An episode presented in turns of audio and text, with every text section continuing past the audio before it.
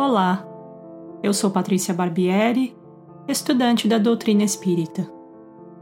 Nesse episódio, falarei um pouco sobre o momento que antecede o estudo. Não é necessário seguir as minhas sugestões à risca. O importante é que você ache uma maneira de estudar que funcione para você. A ideia não é que você fique preso em um ritual que te atrapalhe e desmotive mas que tenha em mente essas necessidades e faça as adaptações necessárias conforme as suas circunstâncias, transformando o estudo em um hábito agradável.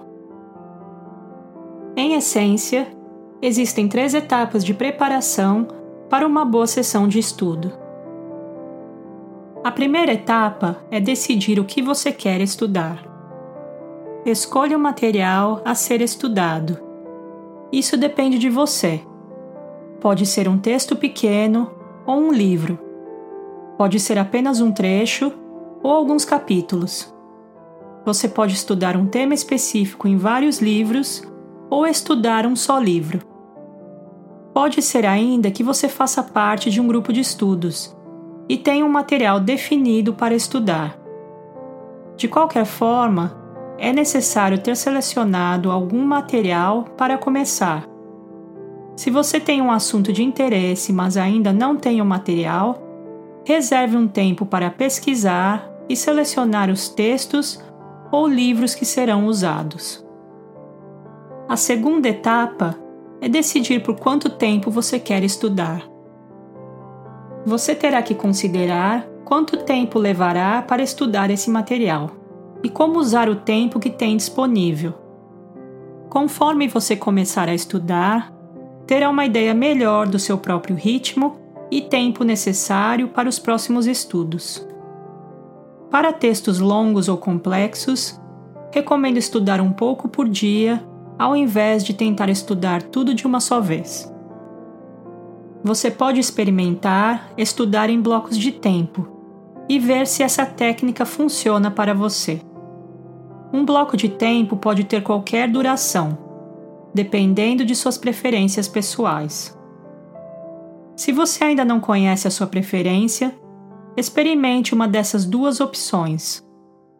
O bloco de 60 minutos, composto de 50 minutos de estudo e 10 de intervalo, ou o bloco de 30 minutos, composto de 25 minutos de estudo e 5 de intervalo. O bloco menor é especialmente recomendado para as tarefas de estudo mais intensivas ou se você tiver dificuldades para começar ou se concentrar. Qualquer duração que você escolher, pare de estudar antes de ficar completamente exausto. A última etapa é preparar o seu ambiente de estudo. Certifique-se de estar sentado confortavelmente com tudo que precisa por perto. Por exemplo, dicionário, canetas, papel para anotações e materiais de estudo à mão.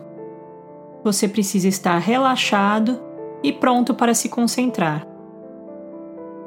Você pode sentir que consegue se concentrar sem qualquer problema, em um trem movimentado ou com crianças correndo à sua volta mas igualmente você pode precisar de paz e silêncio.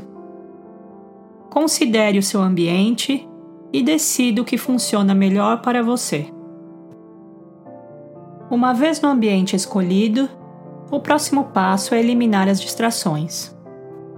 Desligue a televisão e o telefone enquanto estiver estudando, ou pelo menos silencie as notificações caso use o seu telefone para ler os materiais de estudo e acessar o dicionário. Cada vez que você pausa o estudo para olhar as redes sociais ou mensagens, o seu cérebro tem que trabalhar extra para voltar à concentração, tornando o estudo mais longo e difícil. Haverá certos momentos durante o seu dia em que será possível ter menos interrupções e se concentrar melhor. Escolha esses horários para estudar. Se você sentir que sua mente está divagando, faça uma pausa e volte à atividade quando se sentir mais alerta. Espero que essas informações ajudem você a planejar melhor os seus estudos, dessa forma criando uma experiência mais prazerosa e bem-sucedida. Até breve!